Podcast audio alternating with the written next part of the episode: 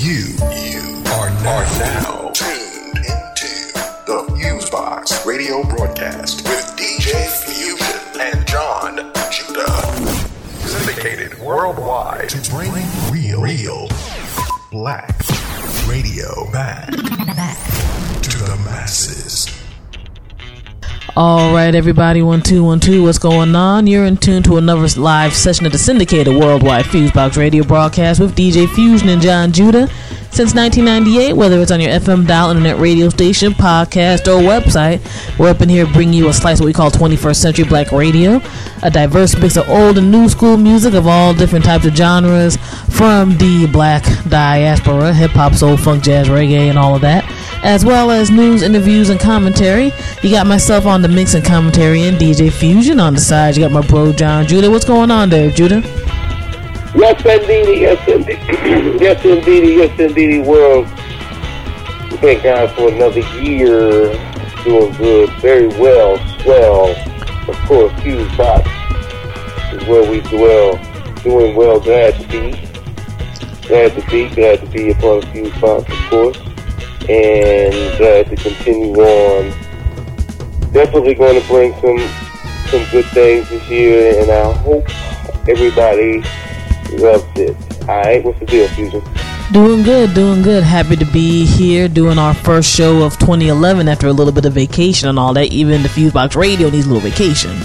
So glad to be in here bringing, you know, some new sound vibes and all that good stuff and respecting the old school. And of course happy that our listeners are on board by whatever means they listen whether it's via the podcast through one of our um, dope broadcast affiliates or um, however else they stumble onto the fuse box. We uh, get the google alerts. It's kind of funny seeing how people find out about the fuse box radio. So definitely big ups to all of y'all internationally and all that good stuff and you know we hope to bring y'all more. This year will officially this april will be officially the marking of our 13th year of the show existing. So yeah man it's kind of crazy. You know it's definitely a blessing. So we appreciate everybody who's been a part of this journey in a positive way. Listeners dope music artists people we've interviewed and um, people we just dealt with in general biz wise and just encouraging and stuff for people to have this joint continue on. This is literally just about a third of my life I've been doing this show, which is kind of crazy. But it's all good, and you know, I'm glad that we've been able to continuously exist and do our thing in our way and get respect for it. So big ups to everybody on that. Um, yeah, we'll do the quick rundown because you know we haven't been on the show live in a minute, so we definitely had to catch up on a few news items that are really current and some that happened a few weeks ago. You can definitely check out the Fusebox Radio vibe on the web at our official blog site, blackradioisback.com, or our official official website at fuseboxradioonline.com. That's F U S E B O X R A D I O online.com. The FuseboxRadioOnline.com site links to our Twitter, Facebook, and all that good stuff. But if you don't want to go over there and just want to go straight to the social networks, you can do so. Everything we do ends with slash Fusebox Radio. Again, F U S E B O X R A D I O. So twitter.com slash Fusebox Radio, Facebook.com slash Fusebox Radio, YouTube, Vimeo, Flickr, um, all that good stuff. Um, definitely check us out or just Google us, as people say. I don't necessarily like that phrase, but you can um, go to whatever search engine you like, type in Fusebox Radio Broadcast, and our lovely logo and all that good stuff should pop on up. And people can see what is going on. At blackradiosback.com, we have our recently updated list of all of our broadcast affiliates. Besides our programming, check out all the great content those various radio stations, websites, and so forth have of the radio show as well. And of course, big ups to our writing affiliate partners over at Planet Ill, planetill.com, and Oh Hell No, and that's ohellnawblog.com, where we got the indecent exposure section at Planet Ill, and uh, where we hype up indie artists and mixtape Mondays over at Oh as well as New Music Tuesdays, which once this first quarter gets kicking, we'll have new reviews of all different types of music genres, along with the staffs of both of those wonderful websites. Yep, yep, indeedy. So, you know, we had to do the Fusebox Radio blurb on that. And oh, one real quick blurb before we get into the commentary and what we have coming up with this week's show. for those who are in the DC metro area, um, yours truly, DJ Fusion, has been chosen to do a um, presentation for the Ignite DC event um, February 3rd, 2010. Um, definitely check out more information on that at ignite-dc.com. Like the regular minus sign, ignite-dc.com. I'm going to be running my mouth for about five minutes on my viewpoint and everything of hip hop. For those who are familiar with things like the TED Talks and all that good stuff, it's a similar type of format. So come through. It don't really cost a whole bunch of money. Get some food, eats, you know, get some mind stimulation. There's a lot of great um, presenters who's going to be at this. And again, everybody gets to speak for just about five minutes, so we ain't gonna bore you or do no nonsense. I understand. You be like, man, that's a weekday fuse. What what you talking about? Plus, we're gonna have video of all that stuff later on, so definitely check that out. And shout out to the Ignite DC team and all the people who went through the proposal. There were a lot of proposals that were put out, and I'm actually chose, you know, a sister to run her mouth. So stay tuned. More good things and more stuff from the other side from the Fusebox Radio. We had to do that little bit of self promo and all that good stuff. And of course, more mixtapes, events, and other good stuff will be coming in 2011, along with some stuff I'm just not going to talk about right now. You know, I don't like to do the jinx thing, but you know, good things look like they're happening, and you know, again, we're just blessed to be able to do this in our format and bring our vibe to you, the listener, and well, you know, sometimes y'all may disagree with you know how we roll commentary wise and all that, but you know, there's a respect level given, and we appreciate that. Whew, so yeah. Jon Judah. Ready to get into some of this commentary real quick before we get into the show? Say it again.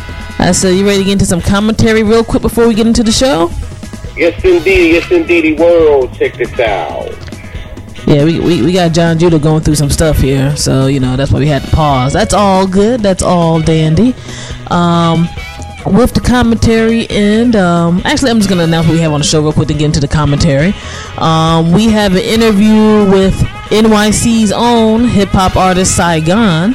I know a lot of people on the independent and mainstream music circuit are familiar with him.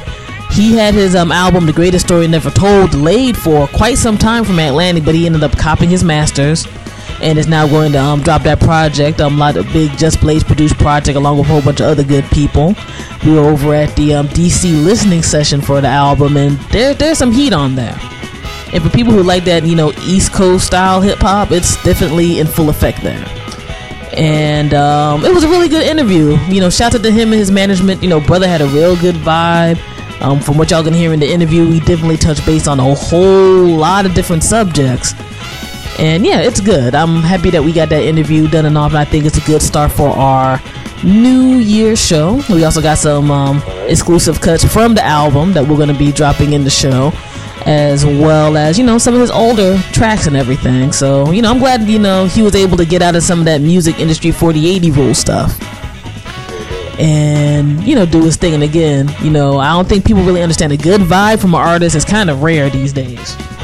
And not because they just needed pr or anything. It was just like a good free flow vibe. And people when they hear the interview will see that you know people didn't come on you know some i'm a big star uh crazy type of nonsense or whatever which you know sometimes these cats around the corner can act that way no fit to catch around the corner but you know, i know how people know how that goes you know so it's all good. It's all dandy. And we also got a new Black Agenda Report segment jumping off. Shouts out to that entire crew of Glenn Ford, Jared Ball, and all of them. Alright. And we also have a new direct effects segment from the. We got the new name for the crew now, the Black University Radio Network, with Lamar Blackman and all of those good folks. So shout out to all of our collegiate audience that um, checks us out and um, does good things on that end. So we're jammed up, we're busy, we're busy, we're jammed up, but it's the Fuse Box Radio. You know, people who've listened for a while know how we do for new listeners. Um, the running of our mouth is going to be a little extensive because, again, it's our first show of the year. But, you know, we do our commentary, then you get a nice chunk of music and other good, diverse stuff. So, definitely sit back, relax, and enjoy all of that good business. On the commentary, and man, a lot happened within the past two or so weeks. And as we say, because we're a weekly um, show here with the three hour um, mix show format, you know, sometimes there's weeks next to nothing goes on, and sometimes there's weeks a whole bunch of craziness goes on. And um, on the good side and on the bad side, that's what happened uh, while we were on vacation. Um, first, definitely prayers and condolences to the family, friends, and fans of Miss Teena Marie. No doubt, no doubt. You know, definitely a modern day R&B soul legend. No doubt. Definitely had a good reputation with how she rolled, and a lot of great music. I think she did about, I think she did at least twelve to thirteen albums, maybe a little more during her career. Uh-huh. And from my personal opinion, she didn't make not one bad album. No doubt. Her last album that actually got released via um, Cash Money Records, um, it didn't get a lot of play and stuff, but it's a good album. That's Congo Square, right? The Congo Square album, that's right. yeah, that's a good album. It's it's a fly piece of work, and you know sometimes where we have people who constantly release stuff, you know sometimes that quality falters and and flails and stuff, but that didn't happen with her. You know, singer, songwriter. You know, she wrote with some serious people back in the day. Wrote with Motown when they were going through their '80s renaissance of R&B music. You know, wrote with the brother Rick James. People know how Rick James wrote with music. No doubt. And overall, um, even before her passing, she just had a really good reputation of being a good person. No. And, you know, cool and all that stuff, even when she was going through her ups and downs. And, you know, on the music and much less the personality. And I think that would be sincerely missed, especially because in the mainstream radio, when we're kind of in the age where, you know, R&B they're trying to put that into a, a box like how they're trying to do with pop music or hip hop music, where if you're not doing these three things, people try to declare you to be whack. And you know, she was one of those people they really couldn't do that to. She didn't get the promotion she used to, but they couldn't say that about Teena Marie. Any way, shape, or form. So that was definitely a loss and a shocker with her passing. So, you know, we had to give respect where respect is due to, you know, a lot of our foundation people. No doubt. Also, on the end of um, sad passings and just terrible situation that's going on, um, our national and international audience probably knows of the shooting that happened over in Arizona.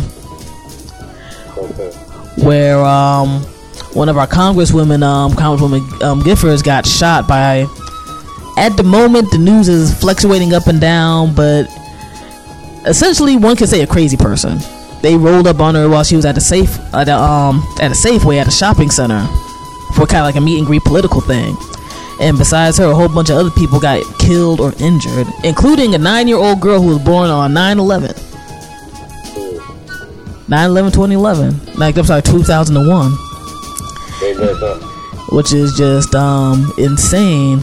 And I'm sure people have seen the mug shot of this dude and everything. Look like a straight skinhead nut.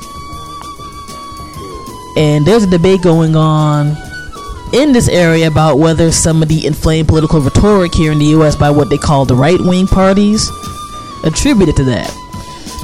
Now, I put it like this: crazy can be crazy, but can be crazy, but people can aggravate crazy people. And regardless of whether dude was just off his rocker or if he was influenced by a lot of inflamed rhetoric especially since the inauguration of president barack obama the situation is just a tragedy. And you know those families and other people who are affected are definitely in our hearts and stuff. Because I, I can't imagine like you had somebody who probably was like i'm just gonna get some milk real quick And they got shot up by this by this dude. No doubt. and you know that's that's just madness. That's just straight up straight up and down. So you know definitely prayers and condolences to the family friends and others who are affected by that as well as our people in the state of arizona who are not on that nonsense. Um, the state of arizona has gone through a lot of conflict within the past 30 plus years from the time public enemy um, protested the um, them not trying to do the martin luther king holiday Uh-huh. over there, you know, by the time I get to Arizona track, um, to the immigration situation going on over there, to this particular situation that's happened now. And one thing I can say is that I understand on the side of politics, people can be very passionate with what they want to talk about and what they want to express. And I can't necessarily say one or two people caused this domino effect to happen, but some people know what the power of words have. and the power imagery can have. And when you have on that representative's district, like Sarah Palin had, you know, crosshairs on a poster in the states talking about these the people who got to be taken out. You know what I'm saying? You know, y'all got to reload and all that other nonsense. You can't think that somebody who might be a little bit off their rocker or just need an excuse to do something might not hop on that. No doubt. You know, responsibility has to be taken with what you say, especially when you have a huge format to say such things. Mm-hmm. And I think it's kind of despicable seeing how a lot of people are trying to do the typical CYA cover your ass situation with that and almost try to blame other people like it's y'all's fault, it's y'all's fault. There's like a bunch of people who are dead right now. Some people who might not be able to walk the same again or whatever who are alive right now or do other stuff. And uh, you know, just do a little you know, routine. Wow, that's sad. But anyway, it ain't our fault. Just looks stupid. It looks really pitiful. And, you know, it's just a lot of people showing where they stand. And I hope that there are parts of the population, regardless of your political affiliation, that know this is a mess and some of this really inflamed stuff, which is essentially for no reason but to control people, needs to stop. But um, that's my opinion. Um, you got anything on that, Jude? I know I've been babbling for a minute. No, I think you covered it very well. I mean, at the end of the day, I think people maybe say things um, because maybe they're hurt by certain things. But if you're saying it, saying something, I think to cause um, anger or to try to uh, um, inflame something, that's different. If you have that intent, and you know, obviously, um, you know, well, I mean, um, that's a bad situation, you know, and I think, uh, I think we can just keep moving on that. No doubt. And for people who think it's just a political thing, real quick, it's not necessarily just that there's also a mainstream media that puts out this type of rhetoric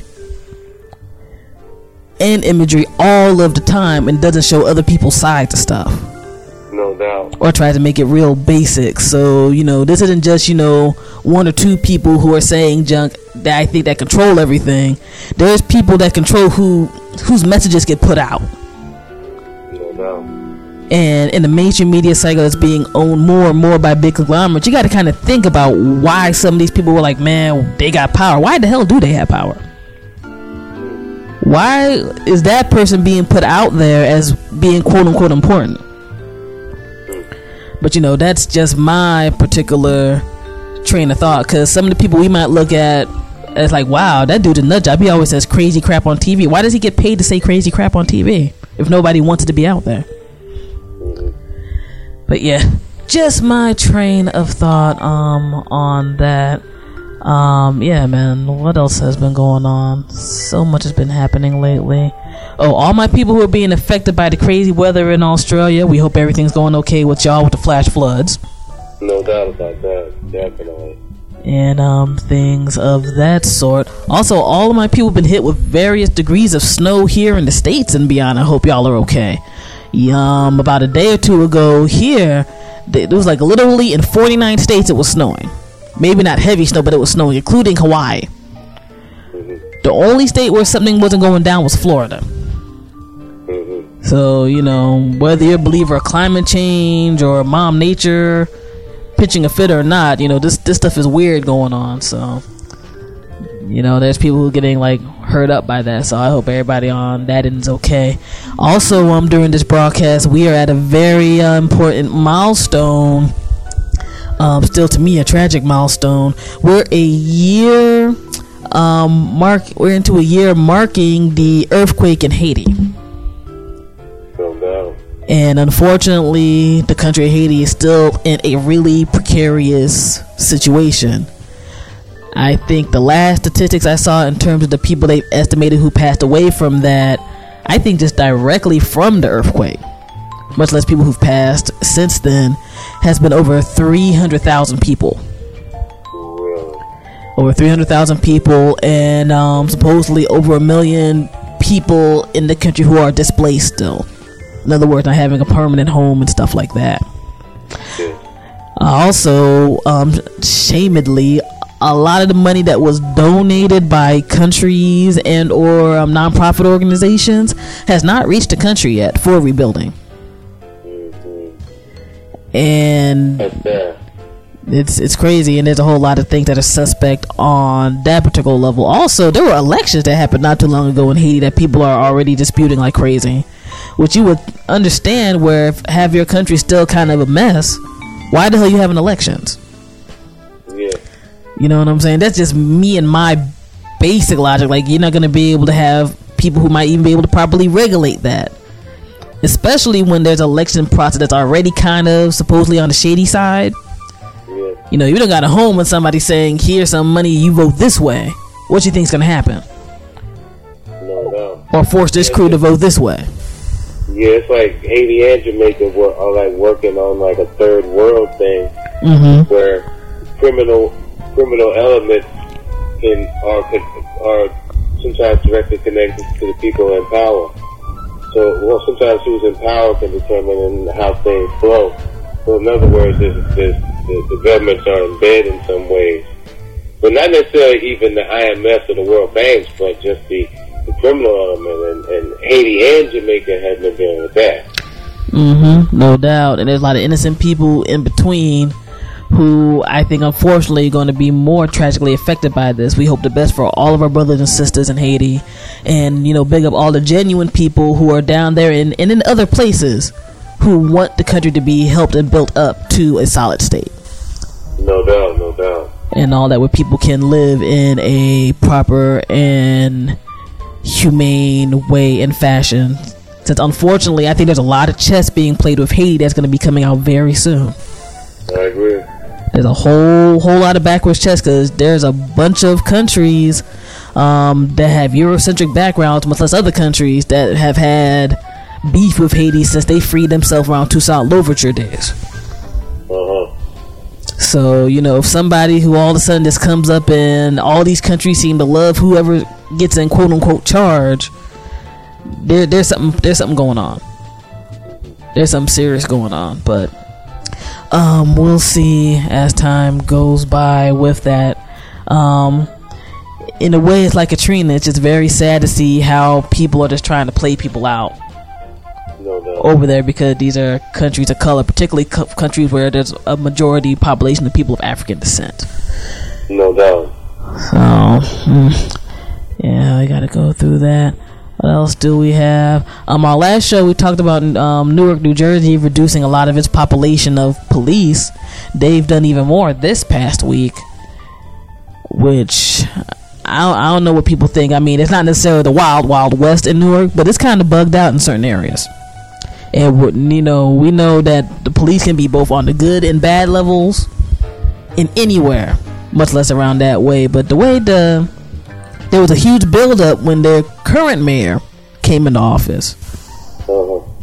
um, Cory Booker. Now all these people are being laid off Uh-huh. during the winter. A lot of people laid off during the holidays. And um, I was just up around that way, and the unemployment situation up there is horrific. No doubt. I don't care what your ethnic background is. Like Jersey is it's just kind of hardcore right now if you don't have a gig. And to think that if you, you're people who already have a necessarily criminal mindset are just going to chill when the police aren't around no more. I don't know, man. I I, I think that's a bad look. No doubt. I think that's a very, very bad look, and hopefully somebody can straighten up some things with that. Oh, and big ups to um Rhymefest. He um is going ahead and running for alderman of Chicago. No doubt. Um, people tried to do some blocking of him and stuff like that, and contest um tried to contest his residency requirements. So somebody's kind of scared of a hip hop generation dude running over there and whatnot. And I mean, I've heard the brother speak on a whole bunch of different things, and you know, read his write ups and stuff. You know, this is not a dumb dude. This is not like a, a PR ploy that's going on. So you know, we're gonna be checking out more of the um, election stuff and everything with that, and um, we definitely wish him um, the best of luck. and you know to keep those intentions alive. And if he does get that position make some good actions for the people in the city of chicago. And all that good stuff. And let me see here let me see here Whew, I mean, no, I'm probably missing out on some things again. This past three weeks, I'm going through all of our various stories of interest and stuff right now. Oh, um, for all my music industry people, the Supreme Court, oh, excuse me, the Supreme Court here in the United States is going to be going over a lawsuit where they talk about the major labels price fixing stuff for CDs and music releases. Um, the case is Sony Entertainment versus Kevin Starr, but it involves all of the current. eh, Damn, I've been doing this for too long. When I came into the game, it was like the big six. Now it's the big four. Um, the big four labels: Sony, Warner Music, EMI, and a unit of Universal Music Group. And essentially, the complaint um, accuses the labels of going ahead and just setting a flat fee per song when they set music online, in addition to high subscription fees when they started doing various music services on top of all the restrictions that music used to have. Because this case was really founded back around 2001. So basically, this is a case about the labels running people's pockets. And when you look at that, you kind of got to look at people, you know, doing the bootleg thing slightly differently just a little bit where it's like you know y'all are essentially trying to run people's pockets. You ain't really paying artists and everything like you used to. And some of the quality of what's being put out ain't what it used to be. So you know this should be a pretty big deal. I'm curious to see how it goes with this price fixing case. And all of that. And speaking of there's another um situation that happened um, with the big four labels. They had to pay a group of artists and composers upwards to $45 million to close a class action lawsuit in Canada because of copyright infringement claims. And with that, it was saying that um, the labels were selling CDs containing songs and stuff that the label did not secure the right for from the publishers and artists. So there's a whole lot of music industry 4080 stuff going on. So all my indie artists and other artists out there who are listening to the radio show, stay on your toes, man. People are, are really trying to be slicking on that nonsense, and it's kind of good to see that at least a little bit of it's getting caught out there. But you know, you should stop that process before it even starts. And whew, man, let me see here. Let me see here. Yeah, that's about it. I don't really don't got too much reality TV junk I want to talk about during this week's show. I just saw like one episode of What Chili Wants, and I was like, what I want to do is change the channel because it's kind of whack. Um, and all my stuff I usually watch, I might occasionally babble about. It's just starting off their new seasons as we're recording this show. So, all of that talk, people can get on this radio show later or follow the Twitter feed because people know when I'm watching a reality TV show at times. Um, Twitter.com slash Fusebox Radio. I'll babble a little something about it. And um, my viewpoint and all of that jazz. And oh, really quickly, the dude who shot um, Representative Giffords in Arizona. It's funny seeing how he's treated and how somebody of color would have been treated or of another religion would have been treated. Cause you can't tell me if that was not like a black dude or what people want to stereotypically put out there as a Muslim, like an Arab dude or something like that. That for one, that they would have just been shot to hell dead right there by security. And secondly, if somebody all of a sudden wanted to be ready to call for war or something against people. Mm-hmm. Whoever doesn't, whoever doesn't really, whoever doesn't see that is very naive. That it wouldn't have been different. Walked into a girl, you know what I'm saying?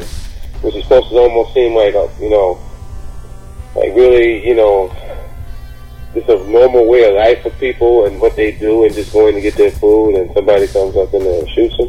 Mm-hmm. A black person doing it. I'm glad he wasn't black. I'm glad he wasn't African American because then it would have been the reverberation, the effect Mm-hmm. would have just been something that would have, you know, made people tie into the old eugenics theories about people being inferior by nature, which are actually demonic, corrupt Mm-hmm. first ideas that, you know, really don't capture really what is. No doubt. And, you know, think about it. If it was a black anti government dude, and just add on top of it, if they happen to even remotely say they even were near Muslim cats, mm-hmm. it would have been over. O V E R.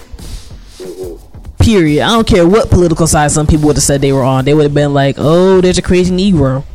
Let's go. You know what I'm saying? And like I said, I think Homeboy, whatever means he's gone about it, how they're gonna explain it, is a nut.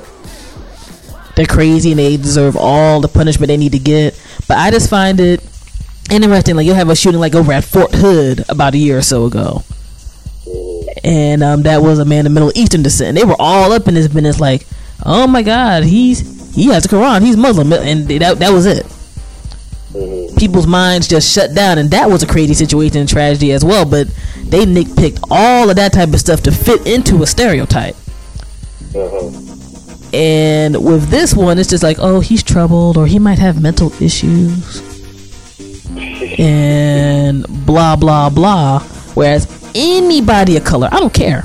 That's my personal opinion. But anybody of color would have got reamed the second that situation happened. Just rolling up in there with a gun, and just just from shooting the congresswoman, much less the federal judge that got shot who was over there and got killed, much less the little girl who got killed, and um various other people. It's it's it's just a sad case. It's just a really really sad case, and just shows that unfortunately, you know, our media is on some nonsense. It has been for quite some time because I haven't heard the term domestic terrorist yet in regards to the story in Arizona. And that should be the perfect example. Somebody who wants to incite fear and all that other type of stuff by act of violence towards towards authority. That's usually called domestic terrorism. That's right. Like the Ku Klux Klan and the White Citizens Council and, and skinheads. Those those are domestic terrorists. Exactly, Timothy McVeigh, domestic terrorist. And even with that case in Oklahoma City, they didn't look for a white dude first. They want to immediately go ahead and blame somebody else and just lucked up on finding out that he was a nut. And I think sometimes they avoid calling some these people domestic terrorists because they're, they're, they're useful in their way of intimidating people and kind of keeping people in line in certain parts of the country. And so while they're useful, they won't necessarily get that real label in the media. Mm-hmm. But essentially, that's what they are. That's what they have been doing since America has been founded. That's not an exaggeration. Since America has been founded, there's been domestic terrorism against people of color. No doubt, no doubt. So yeah, you know, I know I had to deviate a little bit with that, but that was just one thing that just popped up in my mind um, right quick that I thought was um, just a very important thing to bring up and say. Besides the fact that, you know, like I said before, these right wing cats are all trying to do the CYA maneuvers or whatever. You got gangster rappers who talk one or two big pieces of junk, and people want to call them out all day, but you can't call out one of these, you know, privileged white politicians mm. without being unfair somehow. That's kind of crappy if the power of words can be all on these other people, if you know former President George W. Bush can cry because Kanye said he ain't like black people, and all of a sudden you know there was economic collapse ever since then, or whatever the hell people want to think. You know, what about the rhetoric these other people been spitting? You know what I'm saying? Well, if if you're gonna make it an equal plane, make it an equal plane you know, this wasn't something that was per- perpetuated by people of color. In any way, shape, or form. I'm not a fan of Michael Steele, but he ain't talked that type of junk to influence stuff to happen. You know what I mean? So, just a train of thought right there. But anyway, man, whoo, we got a lot to get into. We got the Saigon interview, Saigon songs exclusives. I got a few old new school tracks in the mix. Black Agenda report, direct effects, and of course the ill Jon Judah throw down old music. That should be a nice surprise for my people from the DC Metro. That's all I'm going to say. Yes, indeed. Yes, indeed. We are wild world. We're glad that you tuned back into beautiful radio. And we want to let you know we're going to continue to give you the good shows and different shows, and different type of shows. But of course, we got the little music and the audio right here, featuring first of the year, sound that's clear, of course, and DC Metro. We're gonna have a little jump off. All right, we are Wide World. We love you. Fusebox Radio, nothing above you. All right, no doubt, no doubt. You're in tune to the syndicated Fusebox Radio broadcast with DJ Fusion and Jon Judah, 21st Century Radio for the masses. All right, peace. Peace. We're out of here. You are now listening to Fusebox Radio. DJ Fusion. I got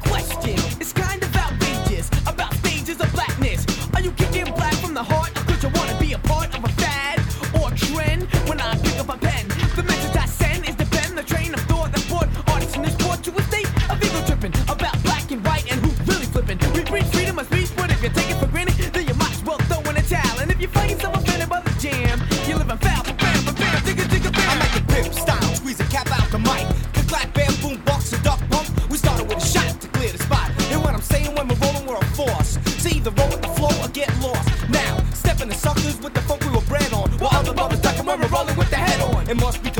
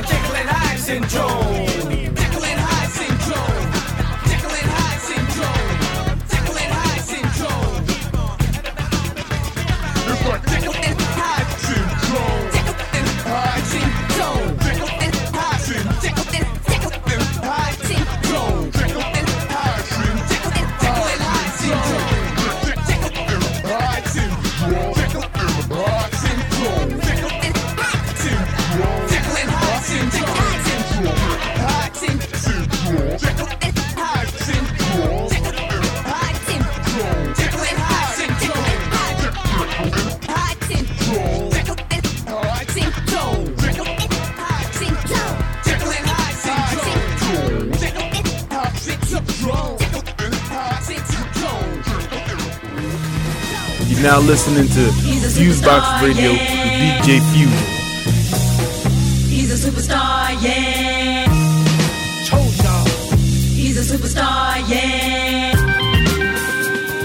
Superstar, blowing smoke at the hookah bar. The bullet wound on my neck is a Ruger scar. Pop bottles, yo, but not just pain. You drink Cristal? Oh, that's a damn shame. I down Ketel One bottles of that Grey Goose, that white Hennessy. Then I smash the boom for real superstar. Check out the booty, y'all. Red and white, green hairs, that's Gucci, paw. Look how the jacket matches. Loafers is looking crazy. Dutch is pumped up. Plus, I live in Macy. This is Theodore. They call me Star Delicious. Cause my tongue game isn't liquid vicious. I got stupid money, so I'ma keep paying. I keep the paparazzi and the fans saying. He's a superstar, yeah.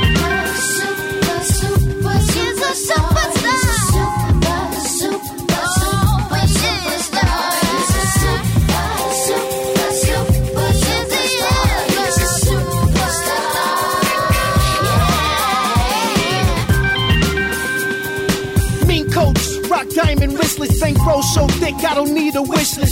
Chain swing down to my torn meniscus. Red carpet affair, superstar status. Wish Mike was here to tell you I'm the baddest. Stalked by TMZ, wanted by Oprah. Formed everywhere from the garden to the copra. Take some more vanilla bean to the mocha.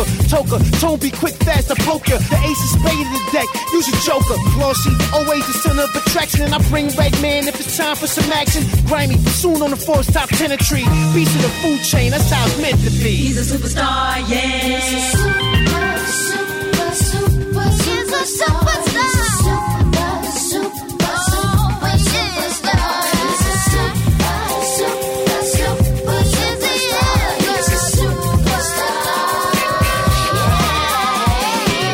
show skyscraper presence in your memory. Spotlight forever reflect on my accessories. Exotic with it till you vomit be the recipe. Moving forward ain't nothing at all ahead of me. Legendary remedy till it's medical. Get it? Magnetic and be the most incredible with it. More than legible with it. Mosh pit lyrically God sent to the point. See the cynical image. Beyond the star thoughts traveling to Venus. Now you look at me as weird while I morph into a genius. Sometimes it's startling the way that people see us, but the I'll heavy and be weighing on my penis. Funny how the love be fake, but I ain't stressing. Thankful for the love that's genuine. Appreciate the blessing. Rockstar living while I'm handling my biz, shining brighter than the sun. You know just what it is.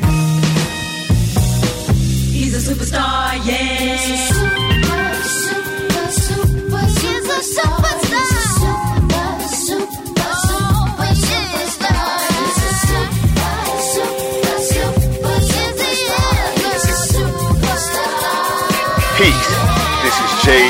Damager with DJ Fusion on the Fuse Box.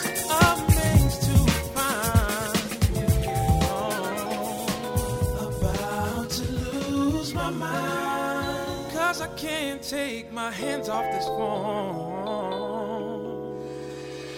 The getting tight, but still feels so right.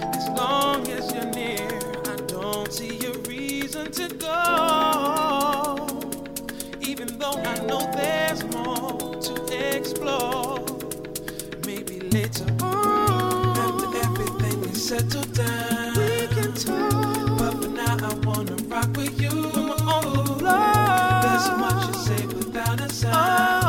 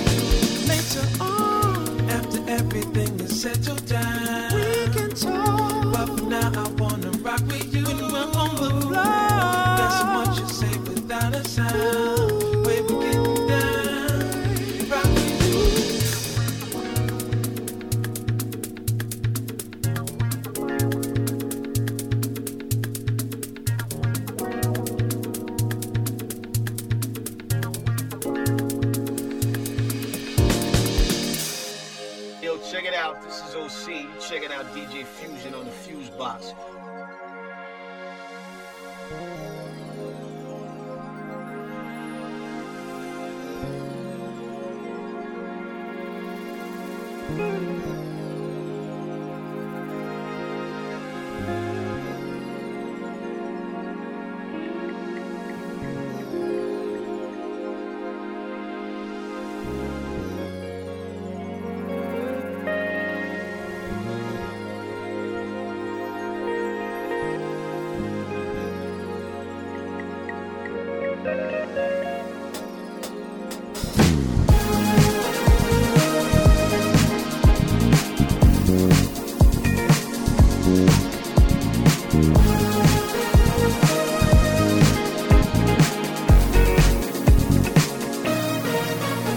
There's a miracle with me and you.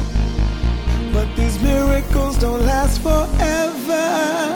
If there's something that my words could do, I would say whatever. So I close my eyes and make a wish that this moment doesn't pass. And if I could give you one last gift, I would make them stop time and dance like we own the world. 2010, I wanna do it all again. 2010, think about what we might do, but we never find the time to do it. This year I changed my mind. Watch me, help you through it. 2010, I wanna do it all again. 2010. So I close my eyes and make a wish that this moment doesn't pass.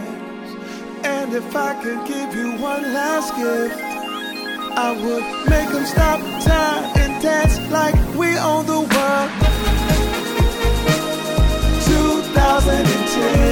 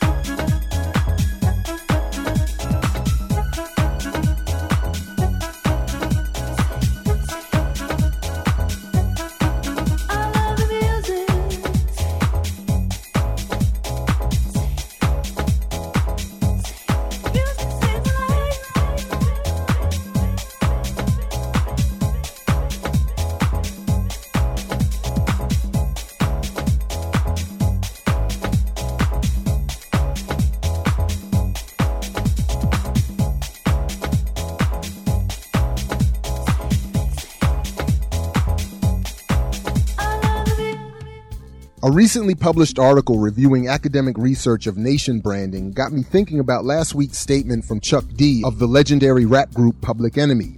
On the one hand, this article by Nadia Kaneva describes at least some work whose focus is the ways in which nations are branded and for what purposes. She describes competing views of nation branding, various definitions and claims of particular impact, but it is clear that at least some in the world of high finance and geopolitical strategy consider nation branding as necessary to the process of social engineering, managing populations, and exerting a political and ideological dominance over the world. On the other hand, Chuck D's concerns over hip hop's condition or place in the world speak to Kaneva's own worries over the future direction of nation branding research. For Chuck represents what she describes as the blind spot in such research that avoids questions of how nation branding specifically impacts subnational and transnational identities. The hip hop nation, and certainly the more real black and brown nations that produce it, are indeed sub and transnational and are impacted in specific, horrific ways. Of course, brands aren't meant to convey anything real. Brands are mirages meant to convey that which its producers think will yield them the most benefit economically or politically.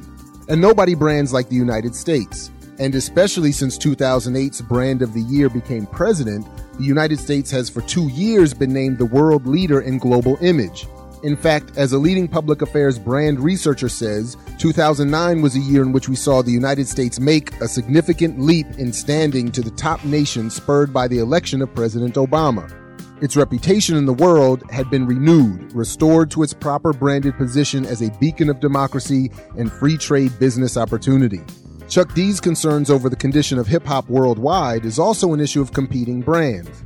And as he says, never before have so many been pimped by so few. He points out that the hip hop community in the United States has lost its prominence globally. Among his many concerns is that corporate dominance over the cultural expression and ownership of mass media have forced Hip Hop Nation founders to now be last among those in the world who perform its core elements.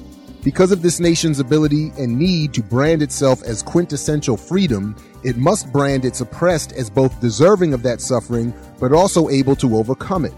So, simultaneously, for instance, Black America can be said to have reached its highest level of long term unemployment since 1948 and still be able to produce a president and the famous rappers, all of whom can be exported to the world as proof of this nation's brand. Regarding the hip hop nation, Chuck D explains while we have been kept from developing our national talents, the cultural legacy has been taken up overseas.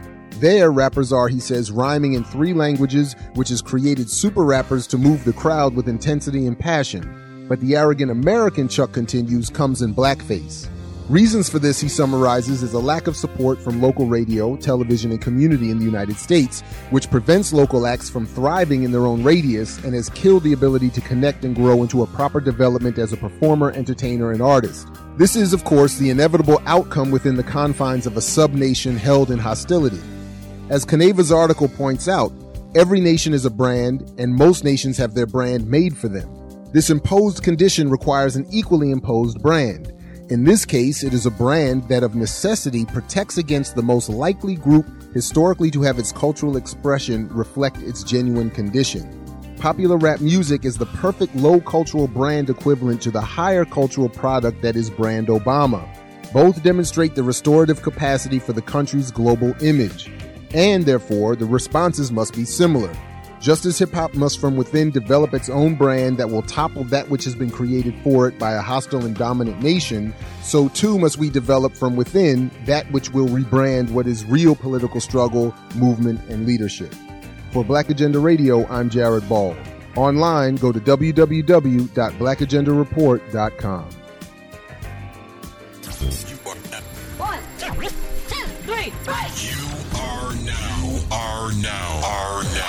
tuned in to the Fusebox Radio broadcast with DJ Fusion and Jon Judah.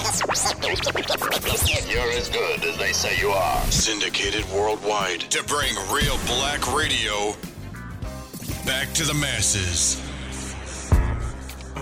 Right here on the Fusebox Radio, DJ Fusion. Mary Weather, very clever. Time out the city, dog. Look. I was in New York City, riding an A train, just holding my head, trying to maintain. Some old man came and he asked for some change. I just shook my head and laughed at the man. He said, Young love, you could crash in the rain and still wouldn't experience half of the pain that I've been through. Uh, you ain't been me, but I've been you. It's violent too. I was in on. You be ducking dudes with bullets. I was ducking motherfuckers with bombs. Should I probably know your moms? Gave him a dollar and said, Peace, God. He looked at me and just kept going. Give me a chance to explain myself, but just don't blame yourself for what I do. Yeah. Don't need your verbals to ease my pain. These herbals when spilled will stain from listening to you. Making your own exceptions, traveling backwards directions. In the end, you surely knew. Yeah. Can't see the buildings for the city. Gray and never getting pretty. By the second, getting tall instead of short. The wall is getting higher, turning lies into a sport. Corporate buyer will fall. Corporate buyer will fall. Yeah. She tries every time make you. Talk this if she can't make love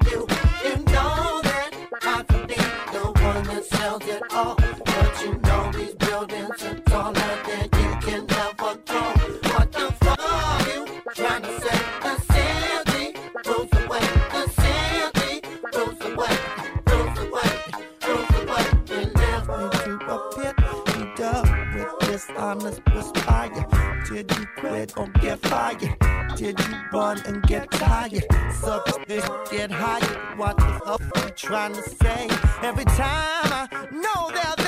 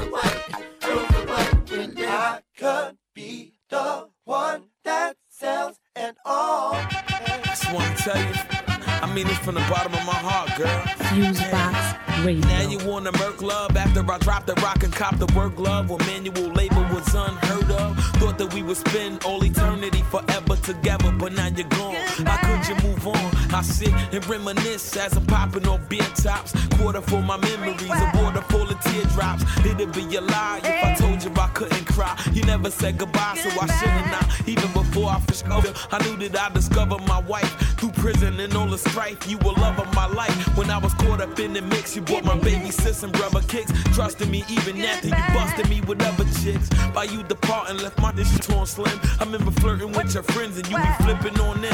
In missionary position, I used to feed you my manhood. I even devoured you cause the power you was so damn good. Them sad songs had me popping on big tops. Quarter full my memories, a water full of teardrops. I think deep when I recollect of your mind state. Lately I contribute to the rising of the crime rate and grown red. All the same thoughts in my dome dead. Was it something I said that made you aim at your own head? Continue sleeping. I'm sorry I was wrong for cheating. I'm in your heart even though it's no longer beating. And it's some off up shit, girl. You could've warned me, girl. Uh.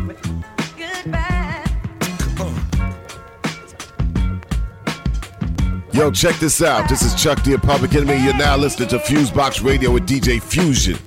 Harder than you think.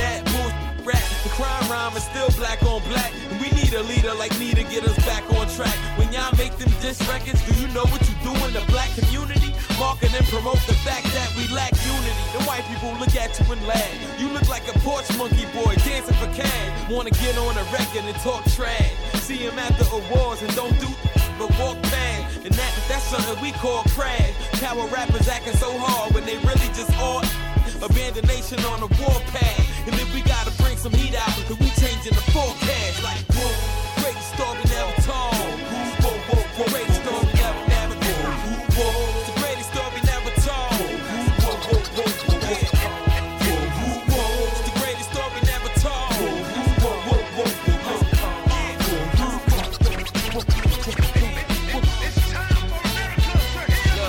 Once again beginning, I was sinning. Now I'm in the ninth inning of the game of life, cause I'm winning. I teach you how to rhyme, y'all only know how to riddle. I'm deep, the government won't do me like Malcolm Little. They say that I'm a threat to the society. Since I put my thinking cap on and stop letting them lie to me. You gotta take it back to face the fact. These D's look at us as just another case to crack. If I bust a gun in the hood, I get Attica or the cat. I bang a gat and I rack, I get a pat on the back. Best believe I know better than that. This a lesson for all my listeners. It ain't just regular rap. It's the greatest story that ever been spat. Gonna teach the hood and at the same time make my pockets elephant fat. Go ahead with all the irrelevant rap. Me and my just blaze bring the true element back. It go whoa. The greatest story never told. Whoa, whoa, whoa, whoa, whoa. Whoa, it's the greatest story never told. Whoa, whoa, whoa, whoa,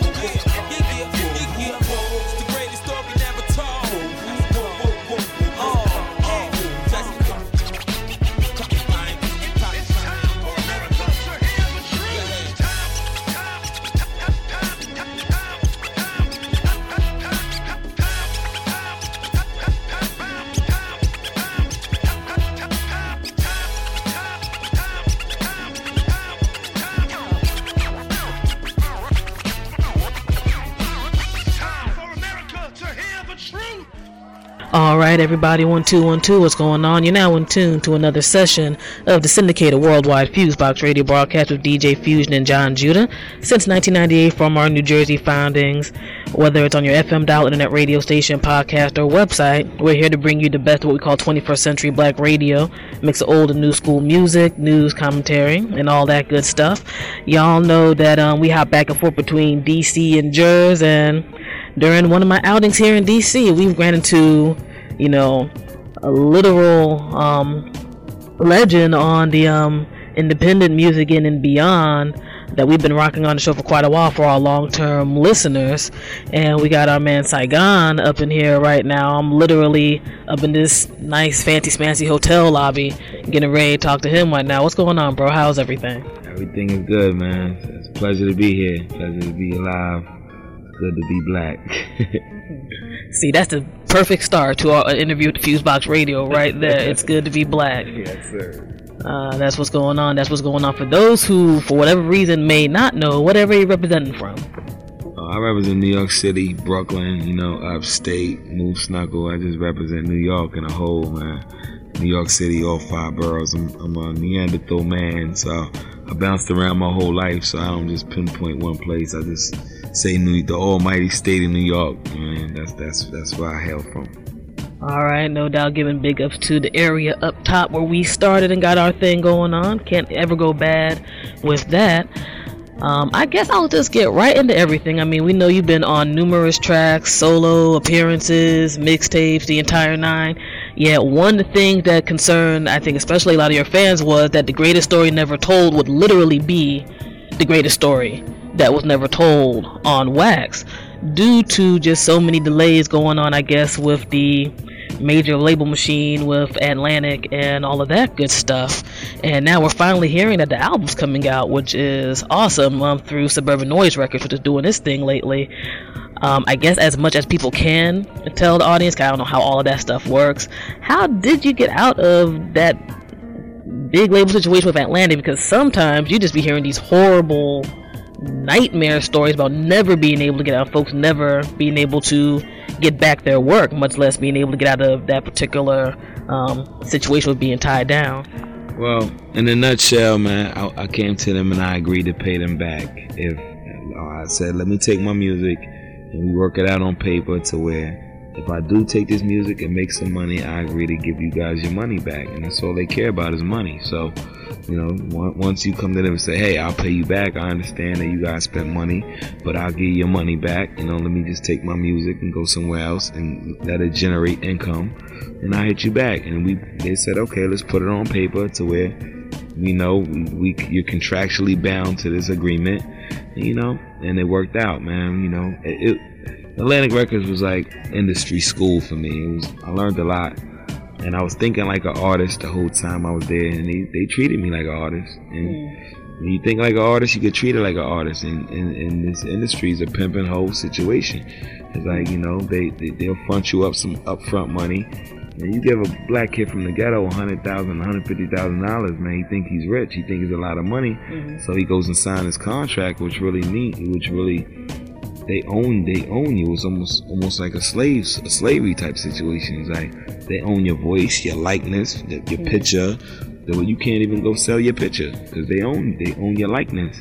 So yeah, it's deep, man. The contract is eighty something pages. You know what I'm saying? We have a mm. tendency to just go look at the page of how much am I getting. Right, But you gotta understand, oh, oh, there's, there's 80, it's a thick contract for a reason. And what they just pretty much saying is, and, and especially what they're doing to these new artists, is look, man, if we if we do invest in you, we want a thousand percent return from it. You see what I'm saying? We don't want to break even. We don't want to double our money or triple our money. We want to quintuple or sextuple what we spend. You know what I'm saying? At your expense, and that's that's the way the game is. Damn, that was just an ill lesson right there. I didn't know necessarily. I know about the music end and all that. I didn't necessarily know like now they want to get into owning your image and all that. I know this 360 nonsense. You know, they going hard with that. So, you know, definitely happy you're able to get out of that because sometimes, you know, you just hear about like people's rec- records being in the closet and, you know, heaven forbid, they might not ever come out till somebody goes to the other side and whatnot. It's to the point now they're not even investing in these artists no more. Like if you don't have your own energy going and your own thing going, they're not gonna put no money behind you. So now it's like you gotta invest in yourself. You gotta you gotta make it. All you new artists out there, people trying to get in this industry or get in this game, know that you have to come to them with bargaining power. Don't you know if they're not looking for you, you it's, it's not your ninety percent of the chance you're not gonna get a record deal with a major company. You have to go out there and create your own energy, create your own thing to where even if you do get an opportunity to meet with these people, you can you can come to the bargaining table with something. You know what I'm saying? Don't just go to them and say, "Oh, I got a hot demo," because they they get hot demos every 50 times a day. They they throw demos in the garbage. They want to know you got some a following. They want to know you got some radio spins already. You got an energy. You got a fan base, and, and you know. But it's good for you because now you can go in there and say, look, you know, I'm already I got my movement going. I don't need you as much as you think I need you. So so all you new artists, man, just don't think like an artist. Think like a boss. Think like a, a baby from Cash Money. Think like a J. Prince from Rap A Lot Records. Think like a you know, you can't just be thinking like, oh I'm gonna be a famous rapper, cause you'll be a broke famous rapper. Yep, and through about the 12, 13 plus years I've been doing this show, I've just seen so many crazy stories on that level. So that is definitely very, very true. And I know some people sometimes listen to the show and me and my partner Jon Judah talking, thinking that, oh, y'all just talking about the dark side. There's a lot of dark side in terms of some of the stuff that happens, trust me. But, you know, with that, we get some of these stories where you know, you gotta wisen up now with this music business now. You just can't be thinking I'm gonna get an MP3 and a mic and use eShare and throw out my single and I'm gonna be famous and what now you're gonna be on MTV or put your YouTube video out and you know you're gonna be on Regis and Kelly or whatever now, which is a whole other thing I'm gonna talk about with Saigon in a moment in terms of the changes I guess hip hop has gone through in the past few years and um, his opinion on that. Um, speaking of the fan base, the fan base has held you down real, real, real lovely throughout all this turbulence because we have a very um, short attention span, you know, ADD audience now with hip hop to say the least. And um, with that, you um, had some mixtape that came out through the independent route, but I heard there was kind of some problems on that level as well in terms of dealing with various distributors and um, things of that sort. I guess with that, since you, um, I brought up the entire thing of you know you can't just be the guy who goes in the studio and on the mic. You know you gotta know your business. I guess from your end, um, what are some good business tips you can give for people who are getting into it right now? Who are like, yes, I like music, I like doing this, but I also want to have some money in my pocket at the end of the day too. I want to get you know my money that I would get doing a nine to five, but I want my music to be how I earn my living. Well, first thing I would say, you know, is invest in yourself. You know what I mean? You gotta invest. It's just like starting any business. You know what I'm saying? Anything you you, the word business means something that makes money. You know what I'm saying? So if you're doing music because you love music, that's one thing. But if you want to be in the business of music, you have to find a way to, for it to generate income, generate money. So it, it, whether it's you pressing up your own CDs and going from the trunk, at the end of the day, it's gonna be the quality of your music. Unless you just have a super fantastic gimmick, and you could do that. You can invest in your gimmick if you're gonna try the gimmick route.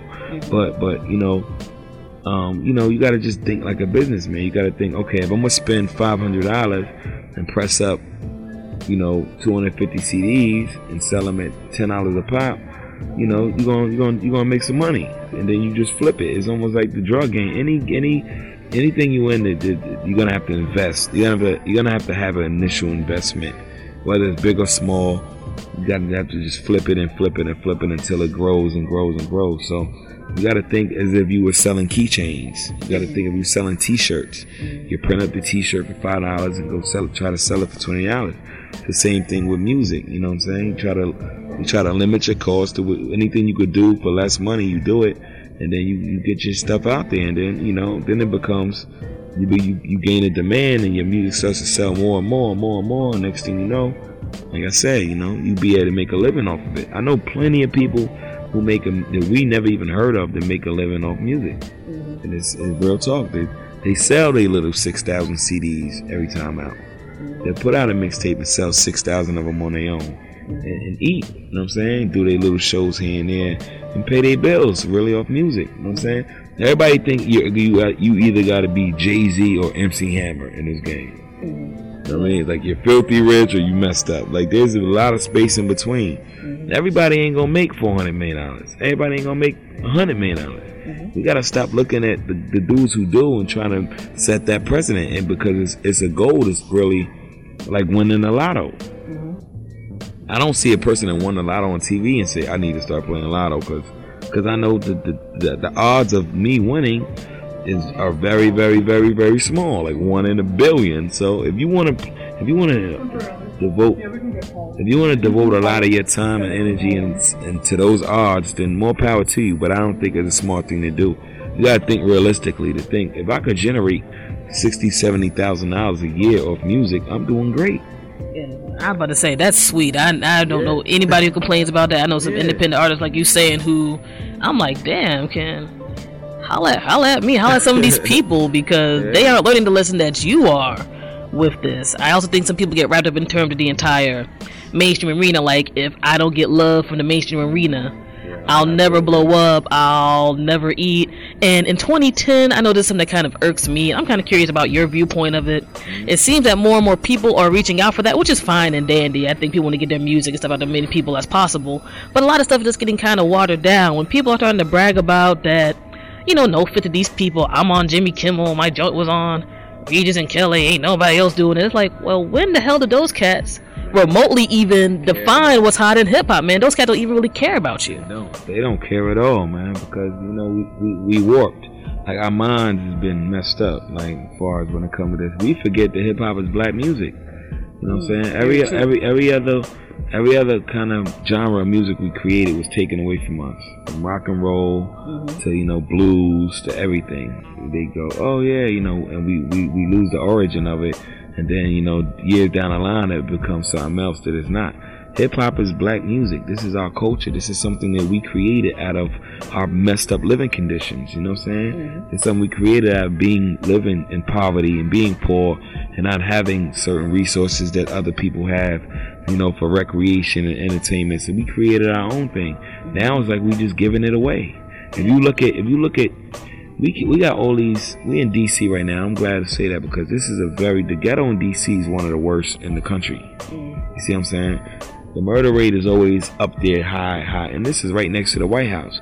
So mm-hmm. it got to make you stop and think and go, "Dag, man, what's wrong? What's wrong? Why is why is this? Mm-hmm. This is by design. This is not by co- no coincidence. It just happened to be like that. Mm-hmm. It's by design. And if you look at hip hop, which is black music and comes from the inner city and comes from these conditions, it doesn't reflect these conditions no more. Like if you turn on the radio, you're gonna hear about people talking about Ferrari or or, or they got they making it rain, they throwing away money, they got money to give away, and that's not the situation in our communities. We we in some of the worst econo- economical times we ever faced in our lives.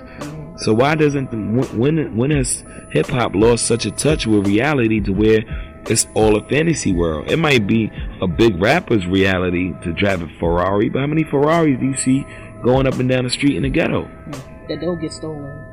Or jacked up. Yeah, yeah, and if they do come through in one, you gotta watch out. They scared to death because they looking for the jack boys and the stick up kids. Mm-hmm. You see what I'm saying? The, the music always used to reflect the times up until now. Now it's become like a big fantasy.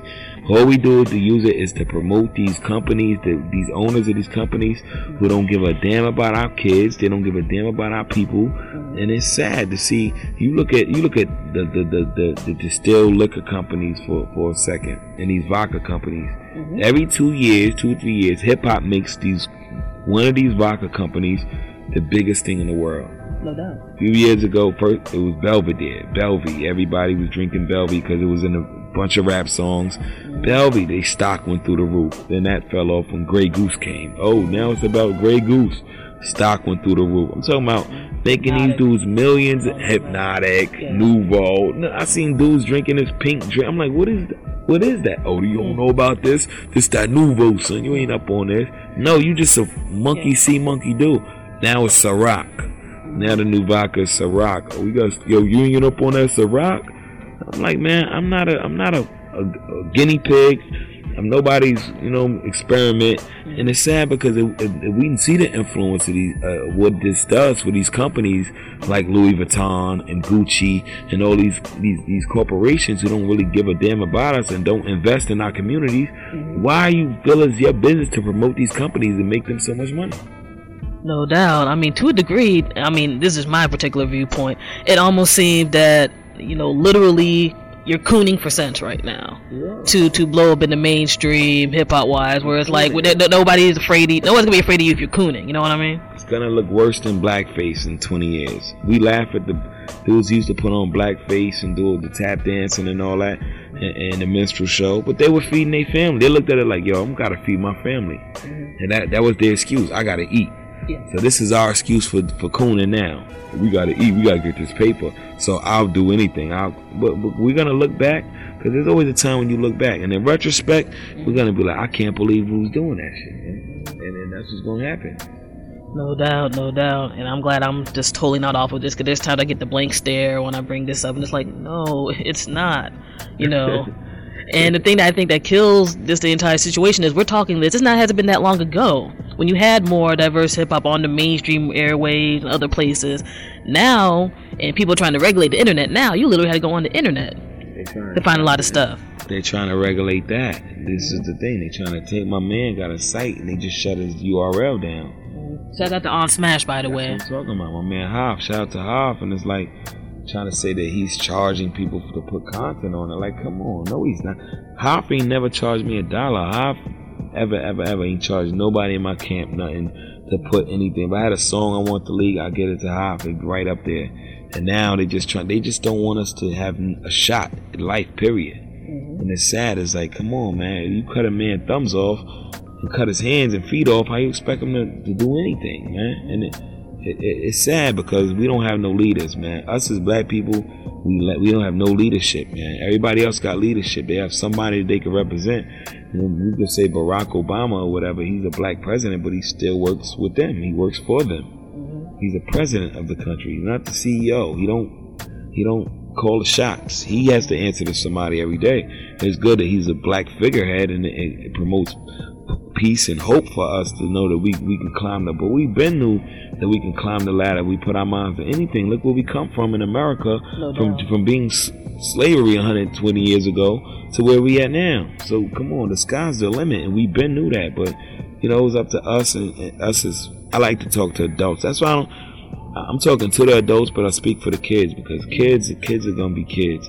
But us, we we're here to set an example for our, the next generation because we're gonna be old and gray and die off, you know, before they will. So we have to we have to lead by example and show our kids that you know we have to learn how to economize. We gotta learn how to have unity. We mm-hmm. gotta learn how to, to love each other and respect each other and take care of our children and be responsible. And and it's something that you know is hip hop, which is our strongest weapon, and we not using it.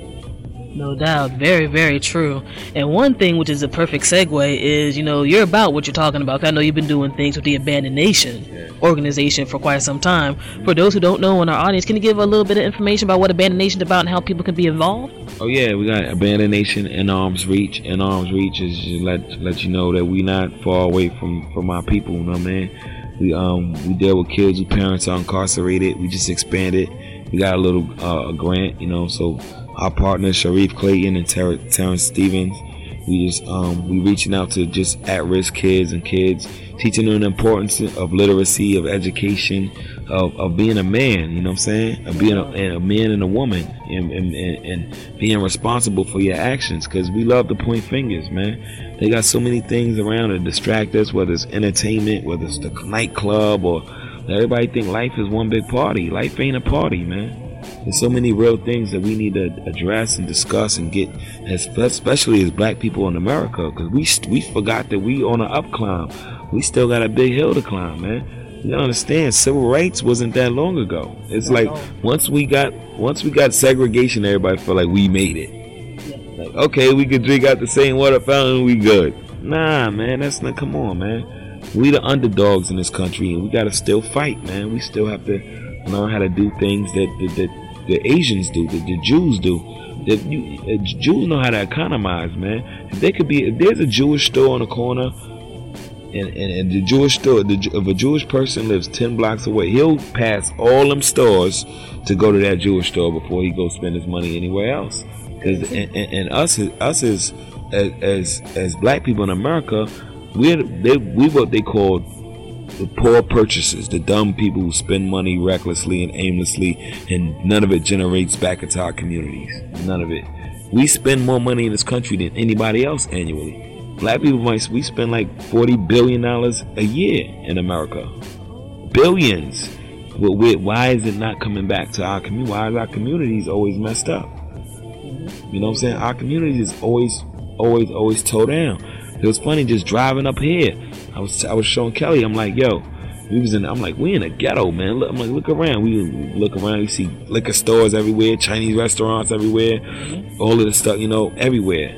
You know, no black businesses. All, all just mm-hmm. you know, Arab liquor stores, Dominican nail shops, all the stuff we see. Then a few blocks later, you know, the, the neighborhood just generally gets nicer and nicer. And I'm like, then you see more police. You see more, you know, I'm like, this is not by design. This is, I mean, this is not by coincidence. This is a design. Because it's like this in every ghetto, ghetto I go to. It's like you go down there, oh, that's the black neighbor, that's the poor, that's where it's towed down at. Mm-hmm. You know what I'm saying? But up the street is nice. This is where the other people are. Mm-hmm. This is not coincidence, man. You know, I was born that night, not last night. You ain't gonna pull a wool over my eyes like that. But it's up to us, man. You, we can't blame nobody at this point but ourselves, man. But ourselves and the adults and, and, and the people who grew up, the, the forty, the forty year olds and the thirty year olds now have we have a responsibility to these teenagers and to these kids who's who's coming up next because if we don't teach them nothing, what are they gonna teach the generation coming up after them? No doubt, no doubt. Some very true words with that. And speaking of, and also kind of segueing into um some of the extra stuff with the album, um, with everything that goes on, because I think once you actually get into just checking stuff out, whether it's Friday the documentaries or reading other types of things, you see that there's more that's going on in life in general. And I guess how some things are kind of by design in general in terms of how situations are and having to try to break out of them after you learn that. Um, what do you feel are like maybe some of the greatest stories never told history wise in terms of how things are right now? Some of the greatest story never told is, is how they snatch up our kids. And it's the reason why I used to always ask my mother, right? Why do I have to go to school? Why is it a must? You know what I'm saying? Because my mother used I used to cut school a lot. I had a poor attendance record. And my mother would always say, Well, you better go to school not because you need to have an education or you need or without an education. That's what she should have been saying. But she her whole stance was if you don't go to school, the white the white man gonna come get your ass and make you go to school. So I'm like, why? What? Why is this? Why do I have to go to school? What if I don't want to go to school? What if I want to be dominant? Nah, that's because what they do is they breed employees. That's what they do. They need, they breed employees, and they go, here's our, you know, you go teach whatever you want your kid at home, but he has to learn this certain protocol of of of our teachings. He has to know this, this, and that. You got to get a certain thing on this test to get to a, to the next level. And I, I never looked at it. but It's exactly what it is. It's schooling. You're actually schooling somebody from kinder from when he's five years old mm-hmm. to when he's almost an adult. Mm-hmm. So they're in your system. You teaching them what you want them to know. Like like for instance, us as black people, we don't learn about Africa. We learn African American history in school. To, to, to, to get past that, you either got to go to a special school or you got to, that's got to be a higher learning. You learn, start learning about that in college. And when you get to college, by then, if they taught us from young, you know, all the dynasties and things that we created as black people, that's going to have us, you know, knowing that we could be more. You don't bring us from the slave ship up you know, teach us about slavery and, and, you know civil rights movements and all to always make us feel and look inferior when we know the history of the world. You know, you go back to Africa and, and Egyptology and Egypt and the pyramids and all. They don't teach us that in public schools. Very true. They don't teach you that because even in cartoons, one thing, one thing I was doing a knowledge to, and, and you know, cartoons are subliminal seduction. They teach us to be violent. every cartoon I watched was violent, from Thundercats to GI Joe. They were shooting. From Voltron had a sword. He, everything go down. He cutting somebody in half. Even cartoons like Popeye. You look at Popeye, who was an American, was fighting Brutus, who was a Russian, over what? Over olive oil. Every over oil. So it was like subliminally seduced. It's subliminal seduction, even as a kid, to where they, they got you already messed up in the mind. So you grow up thinking, okay, now I got to go to college and get a job. They give you that big loan to go to college. So for the next 10 years of your life, you in debt. See what I'm saying? Next 10 years of your life, you in debt. By the time you get out of debt, all right, now it's time for you to just go find a job and be an employee for the rest of your life to keep the system going. Because 10% of the people control 90% of the wealth in America. This is a very, very, very capitalist country.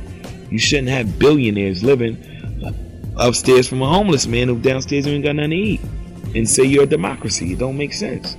Nothing in this country makes sense. They always say sex and violence. This country is like a big oxymoron.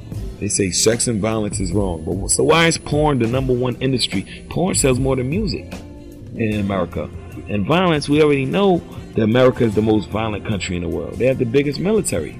We like 13th in education and like number one in military. We got the strongest army, and that's why we're the superpower of the world. But then they tell you, oh, don't use violence. You know what I'm saying? They'll go blow up, they'll go wipe out a whole country. But if I do something protecting myself, or even I could be feel I could feel like threatened, and if I use something violent to protect myself, I'm going to prison because I'm not Jewish and I'm not I'm not rich. I'm black and I don't matter. So, you know, you broke the law, you going to jail.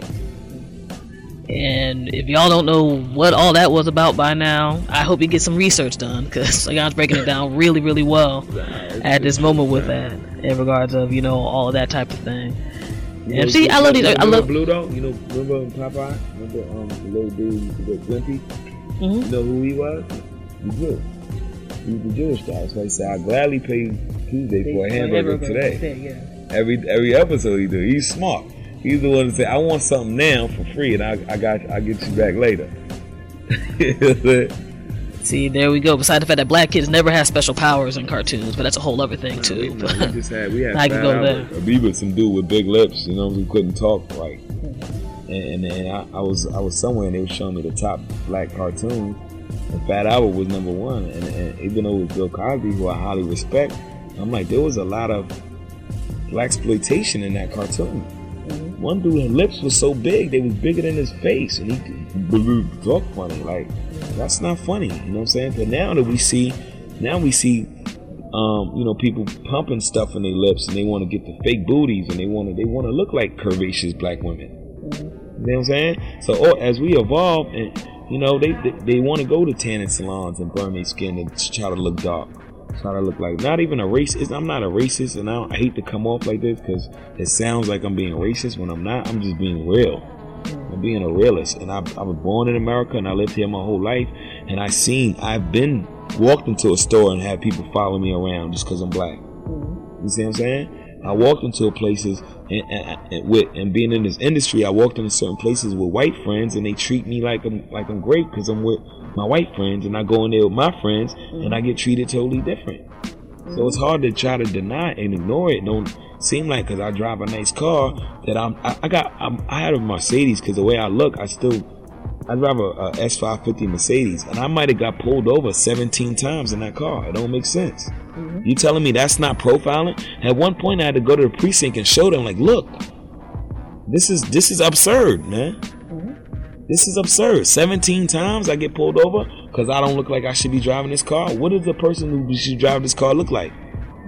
Oh, similar thing happened to my mom, who's about 58 years old and owned a Benz. So you know, where it's like, okay, I'm sure this small black lady who's about 4'11 is going had really jacked somebody for this car, but okay, whatever. They want to know why she's doing it, who she is, and, and one of the I've never seen, I've never seen a cop show or or read nothing to where one of the protocol questions when you pull somebody over is, "What do you do?"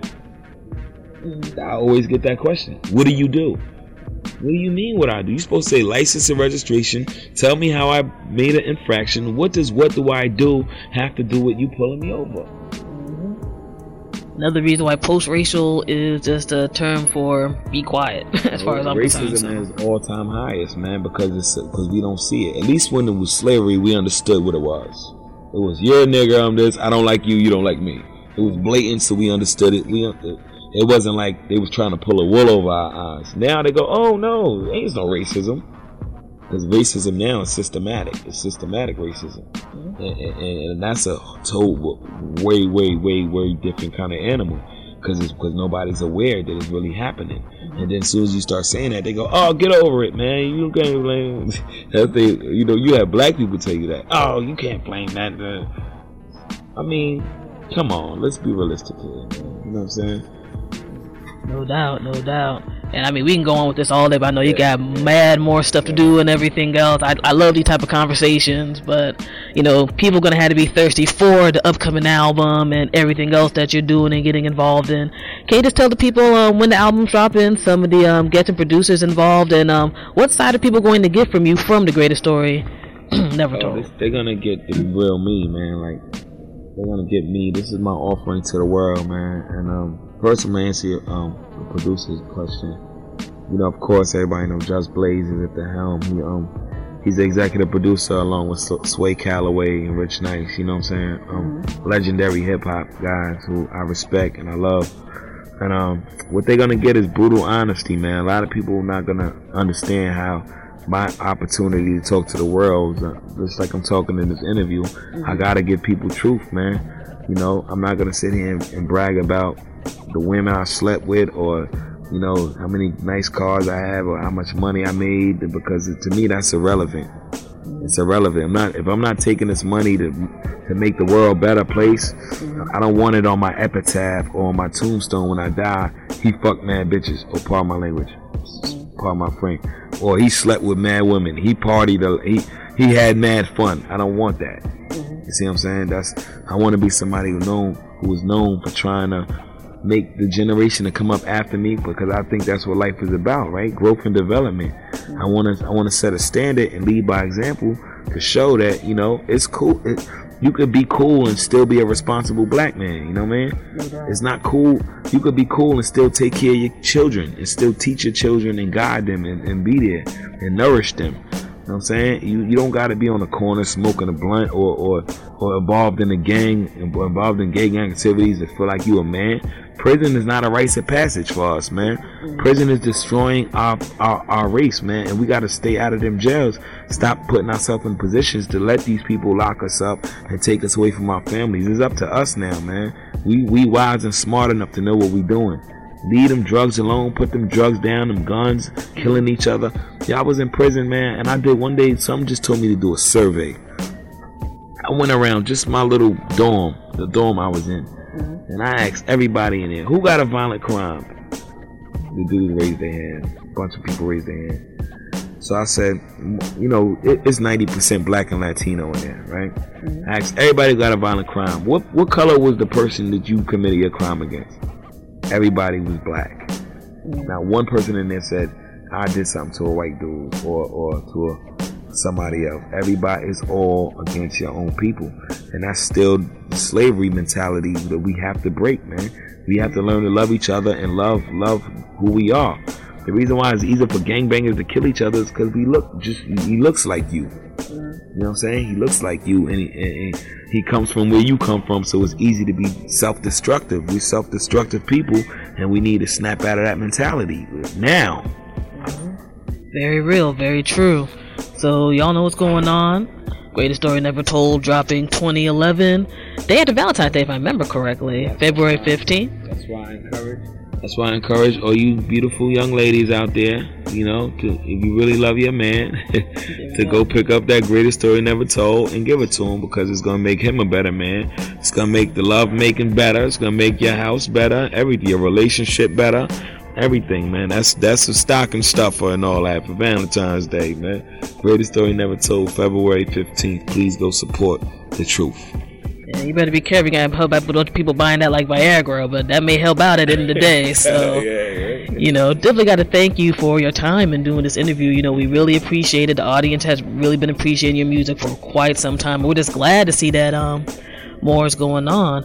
And you know, um, oh, do you want to give people anything like your Twitter or website real quick? Yeah, why not? Man, you could um go on Twitter, the real Saigon, um, Facebook, Saigon Nation, SaigonNation.com. You know, just inarmsreach.org. If you can make a donation, you know what I'm saying, whether it's whether it's uh, uh, monetary, it don't gotta be monetary. It could be something tangible.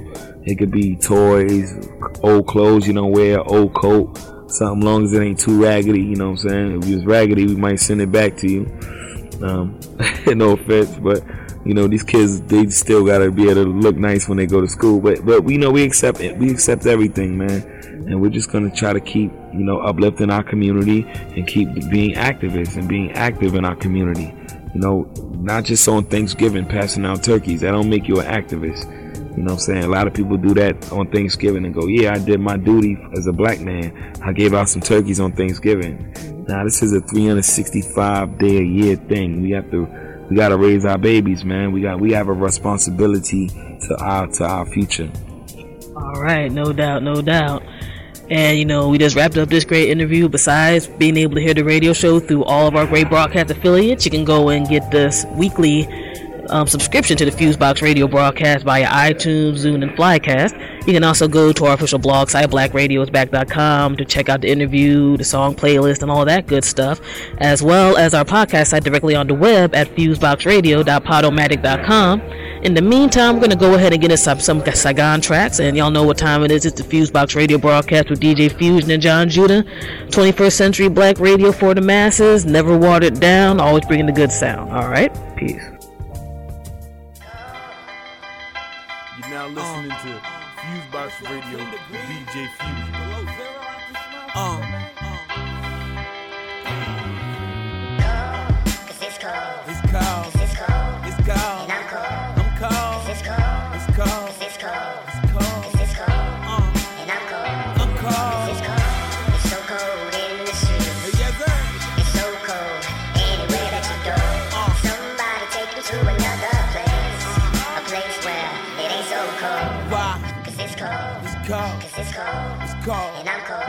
Cold. Cause it's cold. It's cold. Cause it's cold. It's cold. Cause it's cold.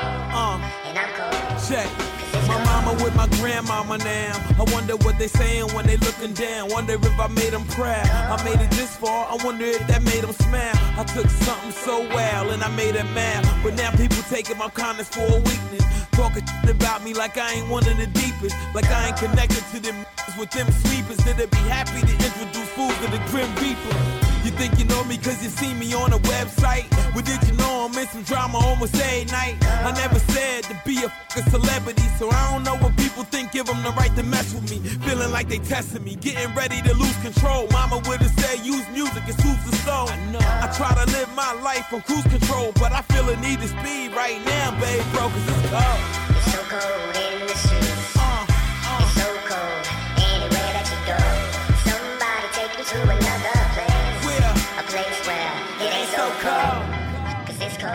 Cold. Cause it's cold. It's cold. And I'm cold. Cold. Cause it's cold. It's cold. Cause it's cold. It's cold. Cause it's cold. It's cold. And I'm cold. Check. My mama with my grandfather now. If heaven got a ghetto, they in that part of town. I wonder if it get cold up there in the cloud. Cause down here, Jack Frost ain't around. Even in the summertime, you can feel a wind chill. Shots light up the night. Getting it in still, this is where we call home. This is like a war zone. Try to dress warm, put the long john drawers on. Homie, it's cold. And you gonna need more than some hot chocolate. Cause when it's on, somebody spitting them Glock rockets. Say you seen something, they ain't for your eye sockets. This is our hustle, and no, you cannot knock it. It's freezing out here. You would think that it was winter season, I swear. Everywhere you could turn, the feds energies is right there. It's like a freaking nightmare. It's. It's so cold in the streets. Yes, sir. It's so cold anywhere that you go. Uh. Somebody take me to another place. Where? A place where It it ain't so cold. cold. Uh. Cause it's cold. Cold. Cause it's cold. It's cold. And I'm cold. I'm it's cold.